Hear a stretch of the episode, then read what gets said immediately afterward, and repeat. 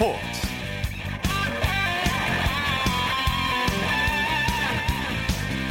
여러분 안녕하십니까? 아나운서 이창진입니다. 지난해까지 프로축구 시민구단이던 대전이 기업구단인 대전시티즌으로 새롭게 출발했습니다. 하나금융그룹이 인수한 대전 하나시티즌은 오늘 대전 충무체육관에서 창단식을 열고 공식적인 새 출발을 알렸는데요. 기존 대전 시티즌 서포터들 뿐만 아니라 대전 시민들의 많은 관심을 끌었습니다. 대전 하나시티즌은 2020 시즌 K리그 2에 참가하게 됩니다. 첫 사령탑에는 황선홍 감독이 선임됐는데요. 황 감독은 빠른 시일 내에 1부 리그로 올라가겠다는 포부를 밝혔습니다. 시민구단에서 기업구단으로 바뀐 첫 사례인 만큼 좋은 선례를 만들어서 K리그의 새로운 전기를 마련하기를 기대해 보겠습니다. 토요일 스포츠 버스 먼저 프로농구 소식으로 시작합니다. 조현일 농구 해설위원입니다. 안녕하십니까? 네, 안녕하십니까? LG가 선두 SK를 꺾고 3연패 탈출에 성공했네요. 네, LG가 역전극을 만들어내면서 힘들었던 3연패 늪에서 벗어났습니다. 네. LG는 원정에서 열린 SK와의 경기에서 76대 73으로 역전승을 따냈습니다. 네. 아, 오늘 승리로 LG는 3연패 탈출에 성공하면서 10승 19패를 기록하게 됐고요. 2연패에 빠진 SK는 시즌 성적이 19승 10패가 됐습니다. 네. 석점 차 양팀이 끝까지 접전을 펼쳤는데 LG가 뒷심을 발휘했죠. 네, LG가 한때 14점 차까지 밀렸지만 이 LG의 저력이 대단했습니다. 특히 사쿼터에 이 김동량과 또 마이크 해리스 선수의 득점으로 아, 훌륭한 분위기를 이어갔고요. 이후에 이 벤치 멤버 유병훈 선수의 연속 득점으로 아, 동점에 이어서 66대 64 역전에 성공을 했습니다. 또 이 마이크 해리스 선수가 내외곽에서 득점을 올리면서 매서운 공격을 몰아쳤는데 LG는 김시래 선수가 부상으로 빠져 있었다는 점을 감안했을 때 오늘 경기 승리는 아주 큰 의미가 있었다고 볼 수가 있겠습니다. 네. 오늘 승리 수훈 선수는 어떤 선수입니까? 여보세요? 네네. 네, 오늘 어, 승리 수훈 선수는 어떤 선수입니까? 네, 이 마이크 해리스 선수의 활약이 돋보였습니다. 20득점에 리바운드 11개, 또 어시스트 4개로 활약을 했고요. 또 김동영 선수가 14득점에 리바운드 6개, 또 블락 2개를 기록하면서 부상 후유증에서 완벽히 벗어났음을 알렸습니다. 네. 또 김준영 선수가 3점슛 3개를 터뜨리면서 이 LG의 답답했던 외곽에 물꼬를 텄습니다. 네. 경기 도중에 강병현과 최준영 선수가 충돌해서 비디오 판독까지 받았죠. 네, 사실 뭐 국내 이 KBL 프로리그에서 아, 선후배 선수 간의 신강전을 펼치는 경우가 많지 않은데요. 네, 말씀대로 오늘은 강병현 선수와 최준영 선수가 아, 경기 도중에 신경전을 벌였습니다. 네.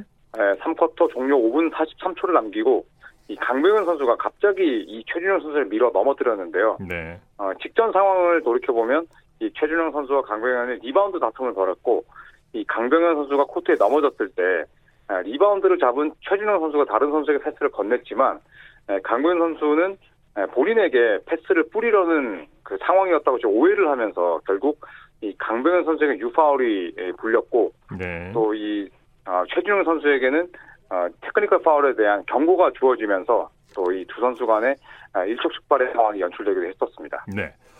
DB는 어, DB가 KCC를 꺾고 기분 좋은 새해 첫 승을 거뒀네요.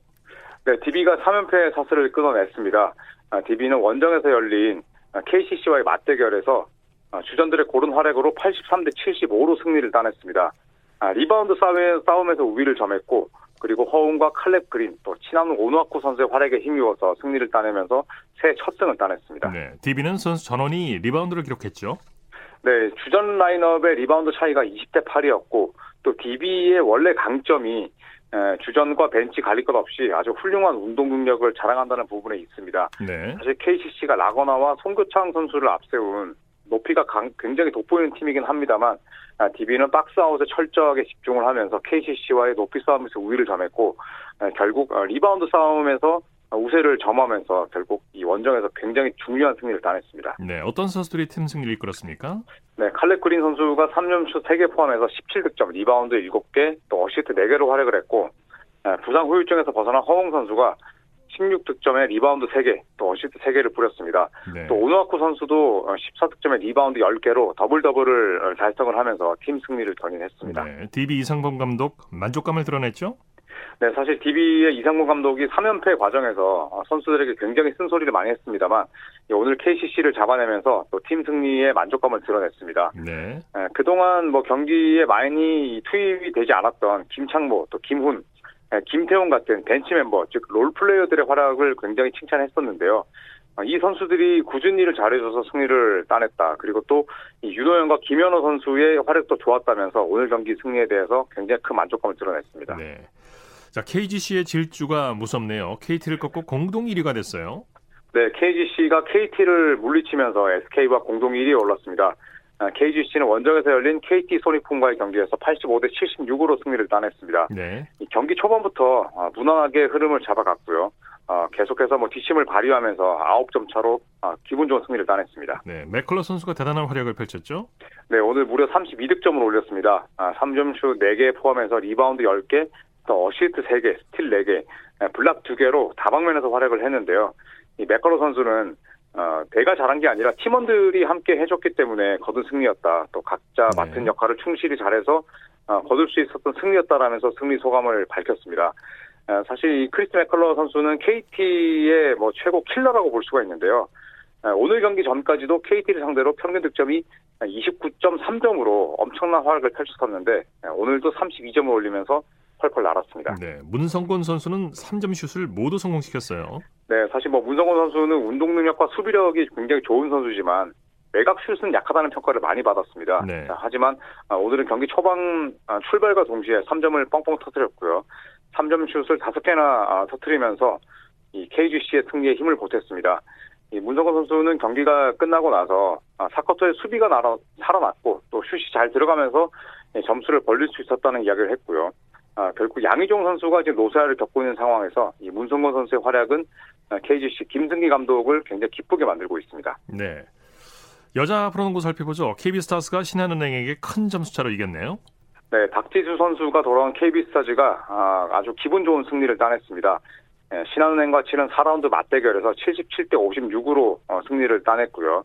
오늘 승리로 3라운드 맞대결 패배를 복수했고 또 카일라 선수 선수가 22득점, 10리바운드를 기록하면서 복귀한 박지수 선수의 부담을 잘 덜어줬습니다. 네, 말씀하신 대로 이 박지수 선수가 오랜 공백을 무색하게 했어요. 네, 오늘 복귀전에서 25분 12초를 뛰었는데 30분을 뛰지 않고도 경기를 지배했습니다. 골 밑에 박지수 선수가 자리를 잡고 버티다 보니까 신한은행 선수들은 자신 있게 돌파를 가져가지 못했었고요. 그리고 수비 상황에서도 최근에 분위기가 좋았던 김현희 선수를 완전히 틀어 막았습니다.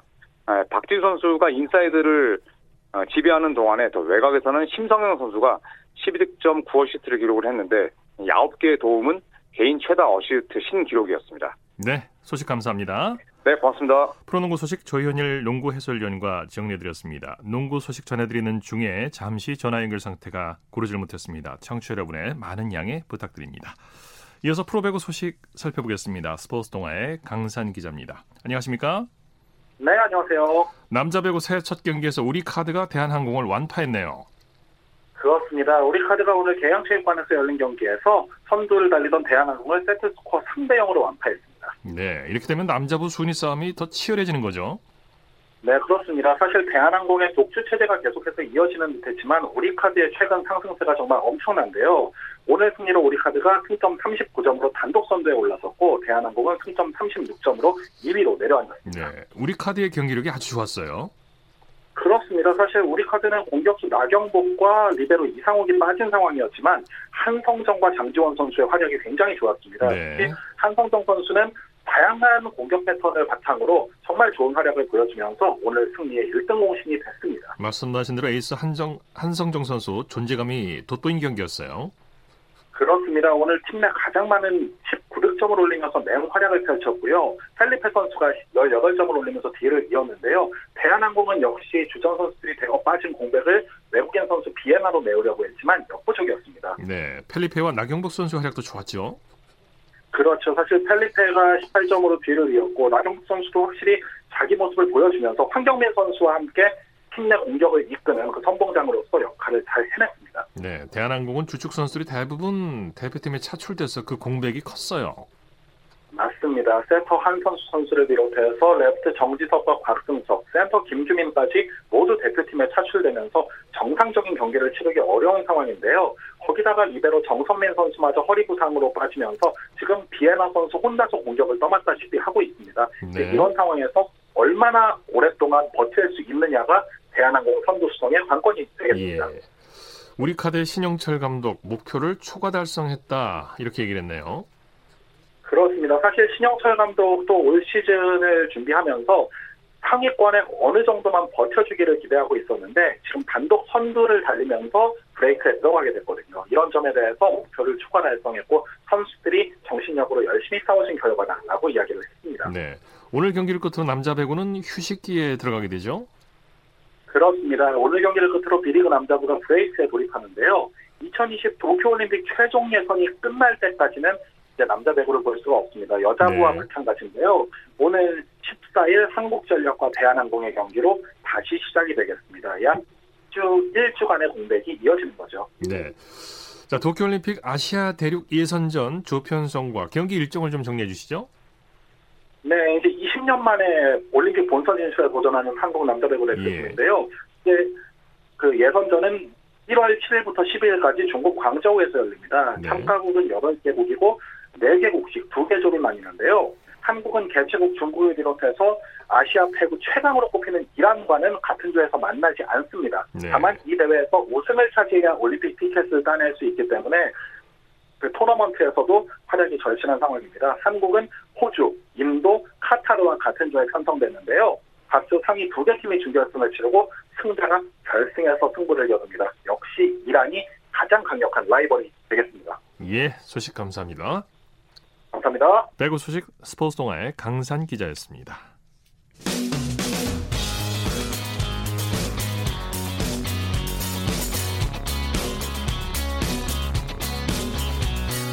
따뜻한 비판이 있습니다. 냉철한 분석이 있습니다. 스포츠 스포츠 이어서 축구 소식 살펴보겠습니다. 베스트 11의 손병하 기자입니다. 안녕하십니까? 네, 안녕하세요. K리그 겨울 이적 시장이 한창이죠? 네, 2020 시즌 준비에 돌입한 K리그의 겨울 이적 시장이 활기를 띠고 있습니다. 올해는 예년에 비해 이적생의 숫자와 이름값이 좀 더 묵직한데요. 임채민과 신세계 선수 등 어느 팀에 가더라도 주전 중앙 수비수로 활약할 수 있는 선수들이 둥지를 옮겼고요. 예. K리그를 대표하는 노장 공격수죠. 정조국과 양동현 선수도 새로운 팀을 찾았습니다. 여기에 국가대표 골키퍼 넘버원 자리를 놓고 경쟁하고 있는 조현우 선수와 김승규 선수도 새로운 팀을 찾아갈 것이 확실시 되고요. 네. 지난 시즌 K리그1 MVP에 빛나는 김보경 선수도 현재 울산을 떠나 새로운 팀에서 새로운 시즌을 시작할 가능성이 커지고 있습니다. 예. 네, 정말 그 어느 때보다 뜨거운 이적 시장이 만들어지고 있습니다. 네. 자, 지난 시즌 1위와 2위를 차지한 전북과 울산은 선수 붙잡기에 고심 중이라면서요? 네, 그렇습니다. 이 지난 시즌 각각 우승과 준우승을 차지한 전북과 울산 예상대로라면 좋은 성적을 내는데 일조한 선수들을 붙잡고 새로운 선수를 영입해 전력을 더 불려야 하는데요. 일단은 빠져나간 자리를 메우는 데 집중하는 모습입니다. 먼저 전북은 지난 시즌 우승 멤버 중 주전 수비수였던 권경원 선수 그리고 주전 공격수였던 문선민 선수가 이 병역의 의무를 다하기 위해 입대했습니다. 예. 여기에 손준호 선수와 임선영 선수 등 이 주전급 선수들의 이적설도 계속 나오고 있어서 현재 집안 단속에 신경을 쓰고 있습니다. 네. 울산도 사정은 비슷합니다. 울산 지난 시즌 MVP 김보경 선수와 국가대표 골키퍼 김승규 선수의 이탈이 뭐 사실상 확실시되고 있는 가운데 더는 주전급 선수를 잃지 않기 위해 선수 붙잡기에 주력하고 있습니다. 네. 현재까지 가장 알차게 전력 보강에 성공한 팀은 어느 팀이라고 할 수 있을까요? 네, 일단 눈에 띄는 팀은 강원입니다. 강원 이번 겨울 이적 시장에서 적극적으로 움직이고 있는데요. 최근 굵직한 중앙 수비수 두 명을 잇따라 영입하면서 뒷문을 튼튼히 하는 데 성공했습니다. 강원은 지난 시즌 성남의 주전 센터백이었던 임채민 선수와 이 수원 선수, 수원의 측면 수비수인 신세계 선수를 영입했는데요. 네. 두 선수 모두 K리그에서 잔뼈가 굵고 기량이 훌륭한 선수들이라는 점에서 강원의 전력을 높여줄 것으로 기대를 모으고 있습니다. 예. 예, 또 김남일 감독이 새롭게 지휘봉을 잡게 된 성남은 최근 검증된 스트라이커 양동현 선수를 영입해 공격력 보강에 성공하는 등 이번 겨울 이적 시장에서 적극적이고 도전적인 선수 보강을 하고 있습니다. 네. 반대로 이적 시장에서 좀 조용한 팀들도 있죠. 네, 맞습니다. 예, 활발한 선수 영입을 하는 팀과는 반대로 조용한 이적 시장을 보내는 팀들도 있습니다. 에, 대표적인 팀 현재까지 서울과 수원입니다. 네. 두팀 K리그를 대표하는 명문인데요. 이번 겨울 이적 시장에서는 아직까지 침묵에 가까운 행보를 보이고 있습니다. 먼저 서울은 측면 수비수 김신야 선수를 영입한 걸 제외하면 즉시 전력감 선수 보강이 이뤄지지 않고 있고요. 예. 수원은 신세계와 구자령 선수 등 지난 시즌 팀 수비력의 근간을 이뤘던 선수들을 잃었음에도 마땅한 영입 소식은 없는 실정입니다. 네. 두팀 모두 이번 시즌 아시아 축구연맹 챔피언스 리그에 진출하는데요. 이 아시아 무대에서 겨룰 겨룰 수 있을 만한 그런 전력을 갖추려면 이적 시장을 통해 전력을 보강해야 하는데 남은 시장에서 어떻게 움직일지 지켜봐야 할 것 같습니다. 네, 네. 암 투병 중인 유상철 감독은 결국 인천 지휘봉을 내려놨군요. 네. 지난해였죠. 암투병 소식이 알려지면서 많은 이의 가슴을 아프게 했던 유상철 인천 감독이 결국 지휘봉을 내려놨습니다. 네. 인천구단 지난 2일 보도자료를 통해 유 감독이 치료에 전념할 수 있도록 지휘봉을 내려놓는다면서 쾌유를 기원했습니다. 네. 유 감독은 떠나면서 인천에서 보낸 7개월 동안 행복했다는 인사를 남겼고요. 병마와 싸워 이겨서 돌아오겠다고 밝혔습니다. 네, 네. 유 감독 현재 항암 치료 등을 위해 입원한 상태고요. 인천구단은 유 감독은 명예 감독으로 임명하면서 앞으로도 계속 동행할 것임을 분명히 했습니다. 네, 한편- 네, 쾌유하기를 네. 기원합니다. 네. 네, 맞습니다. 네. 한편 유 감독의 후임은 아직 정해지지 않았고요. 대신 인천은 최근 K리그 레전드 출신인 김재성 이 축구 해설위원을 1군 코치로 임명하면서 코칭 스태프 전력 유지에 힘썼습니다. 네. 자, 이 선수들 이적이 지금 활발하게 이루어지고 있는데요. 대부분 팀들이 동계 훈련을 이제 시작했죠. 네, 그렇습니다. K리그 팀들의 한 시즌 농사 이미 시작됐습니다. 이 K리그 팀들은 12월 한 달 동안 짧은 휴식을 마치고 소집돼 동계훈련에 돌입했습니다. 네. 가장 먼저 전지훈련을 떠난 팀은 서울입니다. 서울은 지난해 12월 30일 일찌감치 짐을 챙겨 전지훈련 장소인 포르투갈로 떠났고요. 현재 그곳에서 굵은 땀방울을 흘리고 있습니다. 수원과 대구 등도 신정 다음 날인 지난 1월 3일 소집해 훈련을 시작하며 새로운 시즌 목표 달성을 위해 출발했습니다. 다만 지난해 우승팀 전북은 아직 휴식 중인데요. 선수들은 다가오는 월요일인 6, 일 전북 클럽하우스에서 소집돼 사흘 뒤인 9일 전지훈련 장소인 스페인으로 떠날 예정입니다. 네. 전지 훈련 장소로는 어디가 인기입니까? 네, 이 지난해만 하더라도 K리그 팀들의 인기 전지훈련 장소는 일본이었습니다. 예. 예, 거리도 가깝고 기후도 훈련하기 좋았기 때문이죠. 예, 그러나 최근 일본에 대한 국내 정서가 나쁜 것을 고려해 K리그 팀들은 대부분 일본을 배제하고 전지훈련 장소를 택했습니다. 네. 가장 맞는 팀이 찾는 나라는 태국입니다. 태국은 따뜻한 날씨와 저렴한 비용으로 과거에도 인기가 좀 있었는데요. 올해는 K리그1 12팀 중 무려 7팀이 태국으로 향합니다. 그렇군요. 2부 리그인 K리그2에서도 10팀 가운데 6팀이 참가해 태국에서만 총 13개 팀의 K리그 팀들이 베이스 캠프를 차립니다. 아이고 그렇군요. 네. 네. 이외에 전북은 스페인, 전북은 스페인, 서울은 포르투갈에서 전지 훈련을 실시하고요.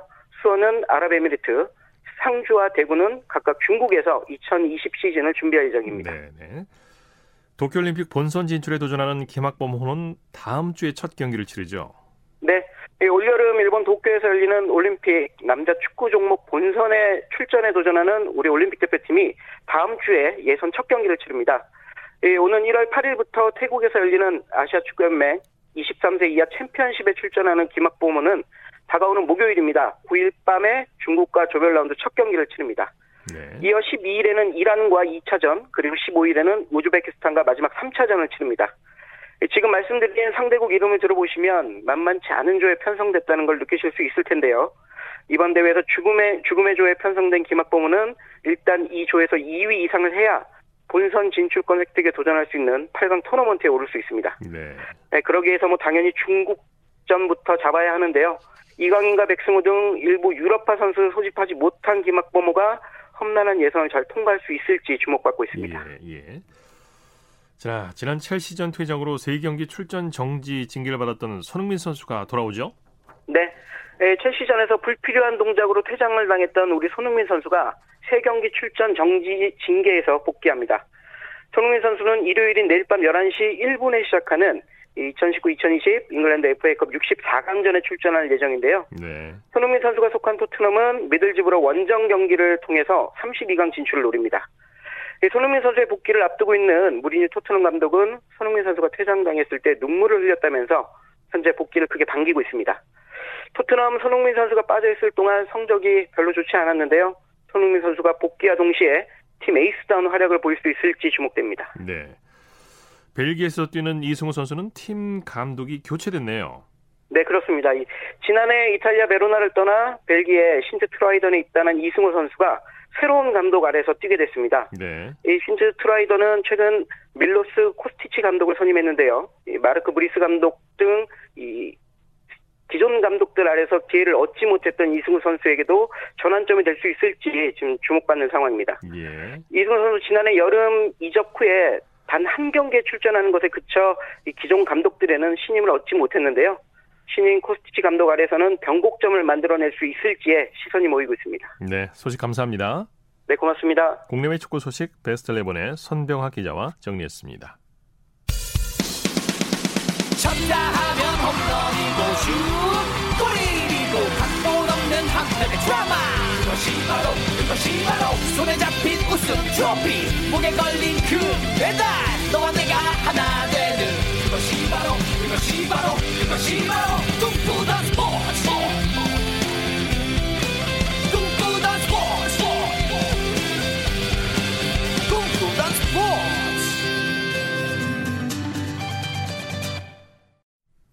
이어서 매주 토요일 보내드리는 정수진의 스포츠 현장 시간입니다. 최근에 스포츠 클라이밍의 인기가 점점 높아지고 있는데요. 2020 도쿄올림픽 정식 종목으로 채택되면서 더욱 주목을 받고 있습니다. 스포츠 클라이밍 중에서 초보자들이 즐기는 것을 볼더링이라고 하는데요. 오늘은 볼더링 페스티벌 현장으로 함께 가보시죠. 동시에 같이 출발해서 red하고 핑크, yellow는 같이 출발할 수 있으니까 지금 그 무슨으로 출발을 하세요? 가자, 가자, 화이팅! 나왔다, 나왔다, 나왔다. 화이팅! nice! 네, 2020년 새해 첫주 토요일에 많은 클라이밍 동호인들이 한자리에 모여서 볼더링을 하고 있는데요. 지금 이 현장은 서울 구로구에 있는 한 실내 클라이밍 센터에서 진행하고 있는 볼더링 페스티벌입니다. 이 겨울철 춥기도 하고 미세먼지도 많은 날씨지만 이렇게 실내 암장에서는 마음 놓고 클라이밍을 즐길 수가 있는데요. 특히 요즘 많은 분들이 즐기는 볼더링으로 함께 즐기는 장이 펼쳐지고 있습니다. 지금부터 이 현장 함께 해보시죠. 발 바꿔요, 발. 안녕하세요. 에이스 클라이밍 센터장 문유진입니다. 동호인분들 초청을 해가지고 저희 암장 소개도 하고 같이 즐겁게 즐기는 자리를 만들고 싶어서 자리를 만들었습니다. 클라이밍은 장르가 여러 가지가 있어요. 스피드 클라이밍 같은 경우에 이제 주로 선수 측에서 많이 하는 장르고 나머지 이제 두 장르 중에 하나가 리드 클라이밍이랑 이제 볼더링인데 리드 클라이밍은 이제 15m 되는 벽을 올라가는 등반이고 볼더링 이제 주로 젊은 층들이 많이 하고 간단하게 말씀드리면 몸으로 푸는 퍼즐 이렇게 많이 표현을 하세요. 그래서 그냥 뭐 올라가는 행위만 있는 게 아니라 이 루트를 어떻게 하면 내가 좀 더 효율적으로 효과적으로 잘 올라갈 수 있는지에 대한 move들을 계속 생각을 하고 연구를 해야 되기 때문에 그런 부분에서 성취감이 굉장히 큰 운동이다라고 말씀드릴 수 있어요. 악력만 생각하시는 분이 되게 많아요. 악력 혹은 어깨 힘만 사용하시는 사용하는 거라고 생각하시는 분은 되게 많은데 사실 체중을 발에 싣고 똑바로 직벽만 있는 것들이 아니고 오버행 각들이 있기 때문에 음, 몸의 그 body tension을 사용하지 않으면 갈 수 없는 그런 동작들이 굉장히 많아요. 그래서 전신을 같이 이용을 해주셔야 뭔가를 올라갈 수 있는 그래서 전신 운동이라고 말씀드렸었어요. 홀들 잡았으면 허리를 딱 붙이고 기립을 해야 돼요. 힙을 안으로 딱 집어넣어가지고. 내지는 슬로퍼를 잡고 오른발을 힐을 걸면서 마찬가지로 허리를 안으로 집어넣어요. 하체를. 그래서 딱 버티는 거예요. 힘 한번 내보세요.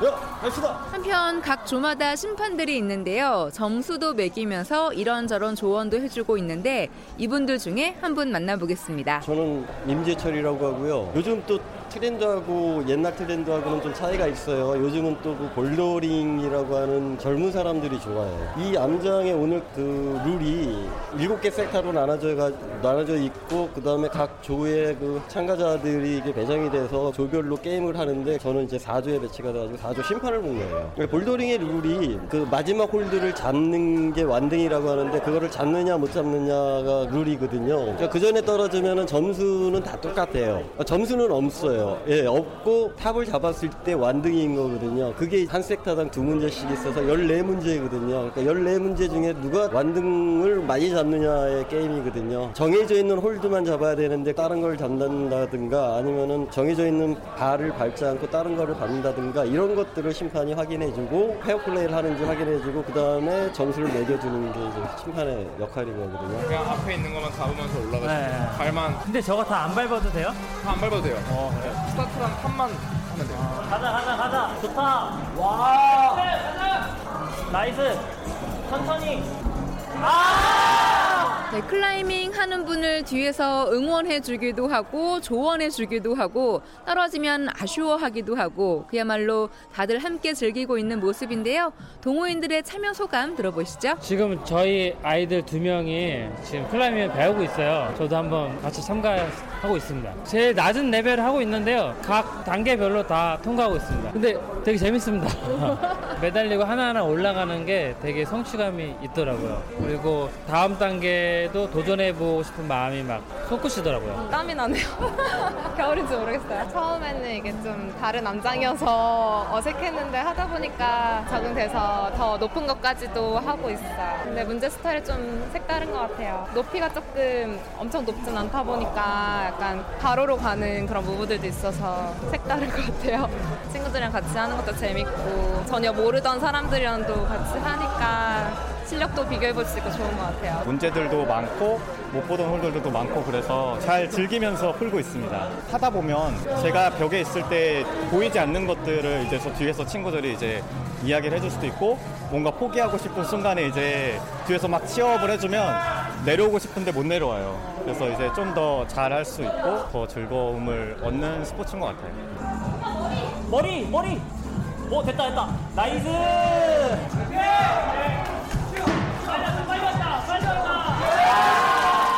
이분들은 클라이밍을 꾸준히 하면서 건강 관리, 근력과 유연성을 키우는 분들이지만 새해를 맞아서는 새로운 도전을 꿈꾸기도 하는데요. 클라이밍의 매력과 함께 새해 각오 들어보시죠. 이거는 이제 근육의 향상도 되고 여러 사람들 같이 하다 보니까 지루한 게 없이 서로 얘기도 하고 서로 알려주기도 하고 그런 것들이 도움이 되는 것 같습니다. 자신의 한계를 좀 더 넘어설 수 있는 도전할 수 있는 게 재밌고 또 자연 가면 이제 리드 이제 줄을 걸고 하는 장비를 가지고 하는 것도 하고 이제 좀 더 낮은 바위에 가면 볼더링을 하기도 하는데 나중에는 이제 해외에서 자연 암벽 해보고 싶어요. 클라이밍 중에 제가 하는 운동이 볼더링인데 문제라고 표현을 하는데 굉장히 다양하게 많이 있어요.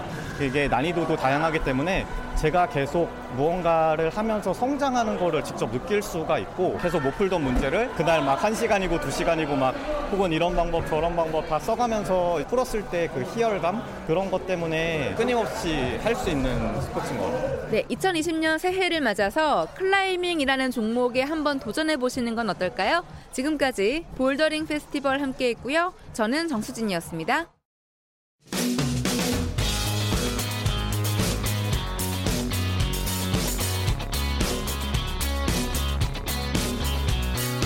따뜻한 비판이 있습니다. 냉철한 분석이 있습니다. 스포츠 스포츠. 이어서 한 주간의 해외 스포츠 소식 정리합니다. 월드스포츠 이남뉴스 영문뉴스부의 유지호 기자와 함께합니다. 안녕하십니까? 네, 안녕하세요. 자, 시즌 첫 메이저 골- 골프 대회 마스터스가 4월에 열리는데 이 대회 우승 후보 1순위가 브룩스 캡카라는 분석이 나왔다고 하죠. 네, 대회가 아직 3개월이 남았지만 미국 베팅 분석 업체들은 벌써부터 우승 후보를 점치고 있는데요. 네. 웨스트게이트 라스베이거스 슈퍼북은 브룩스 켑카의 우승 가능성이 가장 높다고 평가했습니다. 현재 부상으로 재활을 하고 있지만 이 켑카가 메이저 대회에서 보여준 성과에 주목을 했는데요. 예. 켑카는 지금까지 11번 메이저 대회 출전해서 4번 우승했고 작년 마스터스에서는 골프 황제 타이거 우즈에 이어서 준우승을 차지했습니다. 예. 어, 켑카 다음으로는 로리 맥킬로이가 2위에 올랐는데요. 맥킬로이가 이번 마스터스에서 우승하면 4개의 메이저 대회에서 최소 한 번씩 우승하는 커리어 그랜드 슬램을 아, 달성하게. 됩니다. 네, 또 이들, 이들의 뒤를 이어서 어, 지난해 우승자 타이거 우즈 또 스페인의 욘 람 등이 자리했습니다. 이번 대회 정말 볼만할 것 같습니다. 우승 네, 경기. 그렇습니다. 자, 50전 전승의 무패 복서 플로이드 메이웨더 주니어가 링으로 돌아올 채비를 하고 있다면서요? 네, 이 세계 최대 종합 격투기 단체인 UFC의 데이나 화이트 대표가 어, 지난 목요일 ESPN과 ESPN과 인터뷰에서 메이웨더와 2020년 링 복귀에 합의했다고 말했는데요. 메이웨더가 격투기 선수나 이 복서를 상대로 복귀전을 치르게 될 것이라고 덧붙였습니다. 네. 어, 메이웨더는 앞서 격투기 선수인 코너 맥그리거와 나스카와 텐신과 복싱 룰로 대결한 적이 있는데요. 이 특히 맥그리거와는 이색 복싱 대결 한 판으로 2억 7,500만 달러를 벌어들이기도 했습니다. 예. 이 둘의 맞대결에 힘을 보탰던 화이트 대표는 메이웨더의 흥행 잠재력을 파악한 뒤로는 이 메이웨더와 손잡고 2020년 복귀 계획을 세웠습니다. 예. 프로복싱 전 헤비급 체- 세계 챔피언 에반더 홀리필드의 아들이 NFL 플레이오프 무대를 밟게 됐다죠? 네, 이 필라델피아 이글스가 러닝백 일라이자 홀리필드와 계약을 했습니다. 어, 정규 시즌 최종전에서 러닝백 마일스 샌더스가 발목을 다치는 바람에 그 공백을 메울 선수로 일라이자 홀리필드를 택했는데요. 대학 졸업 후에 드래프트에서 선택받지 못한 선수인데 이 캐롤라이나 팀과 계약, 계약 후에는 연습생으로만 뛰고 정작 경기에는 나서지 못한 채 방출됐습니다. 예. 하지만 이번에 필라델피아와 계약하면서 자신의 프로 데뷔전을 플레이오프에서 치를 수 있게 됐는데요.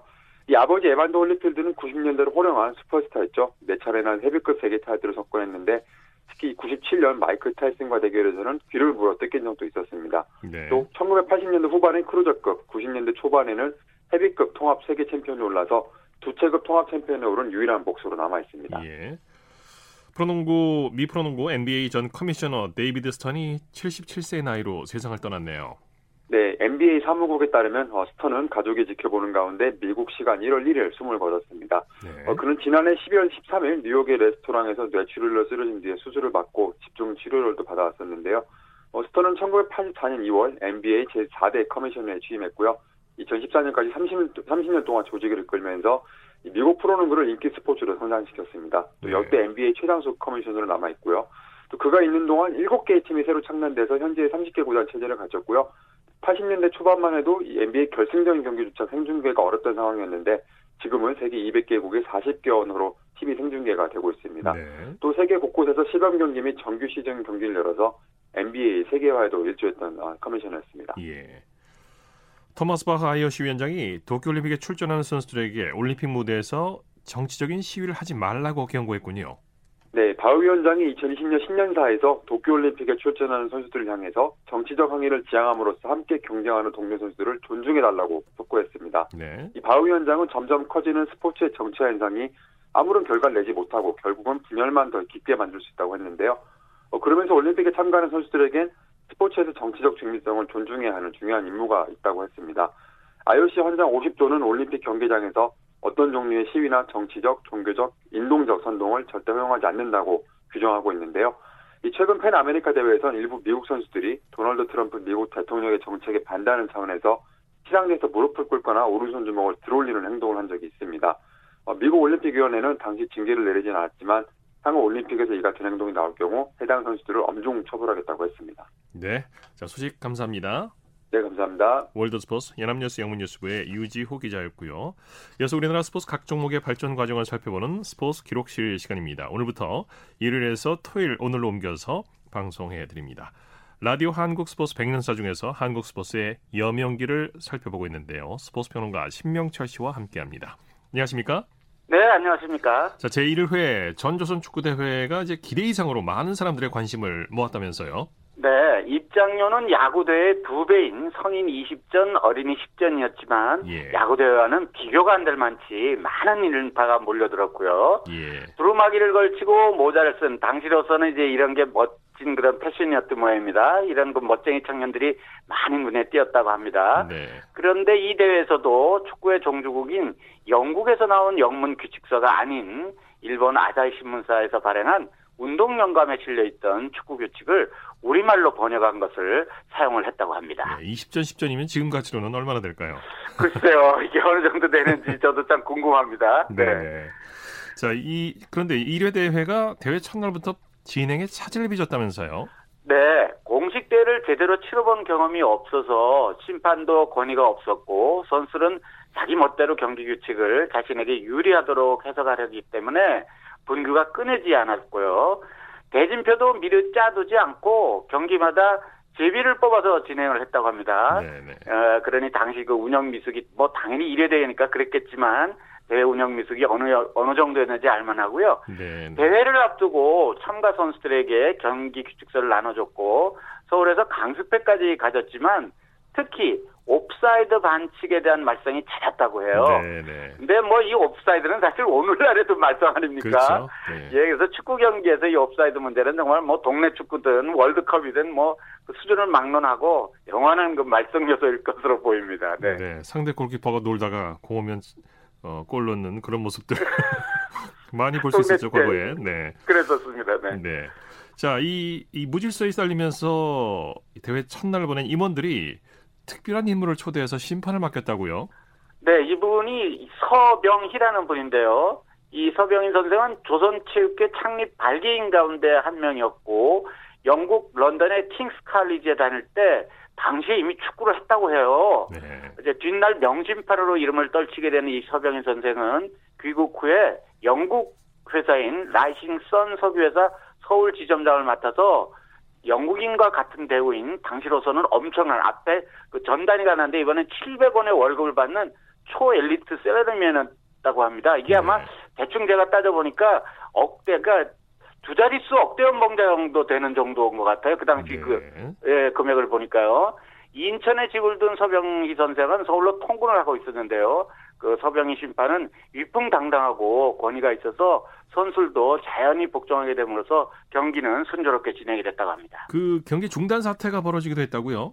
네, 청년단 준결승인 서울 배제구락부와 평양 숭실구락부의 경기 후반전에 역시 또 이 옵사이드 반칙을 놓고 네. 경기가 중단된 가운데 서울과 평양으로 나뉘어 욕설과 주먹질이 오가는 난동이 벌어졌는데 예. 결국 경기를 속행할 수 없게 되자 청년단은 물론 첫날 말썽이 일어난 중학단도 우승팀을 가려내지 못하고 말았습니다. 네. 뭐 좋게 해석하자면 이 대회에서 나타난 서울과 평양의 대항 의식이 1929년 시작이 되는 서울과 평양의 축구 대항전인 뭐 축구팬 여러분들, 스포츠 팬 여러분들 다 아시는 이름이지 않습니까? 네. 경평전. 네. 이 경평전에서 두 도시 시민들을 열광의 도가니로 몰아넣은 뜨거운 경쟁 의식의 시발점이었다고 볼 수도 있겠습니다. 네.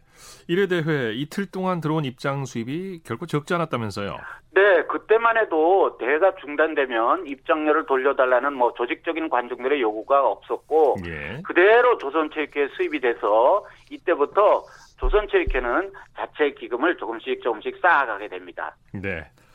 자, 소식 감사합니다. 네, 고맙습니다. 스포츠 기록실 스포츠 평론가 신명철 씨와 함께했습니다. 스포츠 단신 전해드립니다. 골프 여제 박인비 선수가 미 여자 프로골프 투어의 최근 10년간 최고 선수 팬투표에서 결승에 진출했습니다. 아, 톱시드를 받은 박인비 선수는 1회전에서 미국의 미셸 위, 2회전에서 박성현 선수를 물리쳤고 3회전인 4강에서 리디아 고를 따돌렸습니다. 박인비의 마지막 결승 상대는 캐나다의 브룩 핸더슨인데요. 결승 팬 투표는 우리 시간으로 모레 오후 2시부터 이틀간 진행되고 우승자는 11일에 발표될 예정입니다. 스포츠 스포츠 오늘 준비한 소식은 여기까지고요. 내일도 풍성한 스포츠 소식으로 찾아뵙겠습니다. 함께해 주신 여러분 고맙습니다. 지금까지 아나운서 이창진이었습니다. 스포츠 스포츠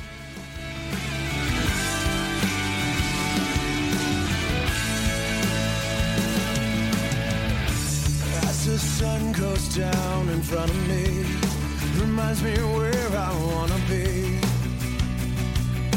With you and you alone.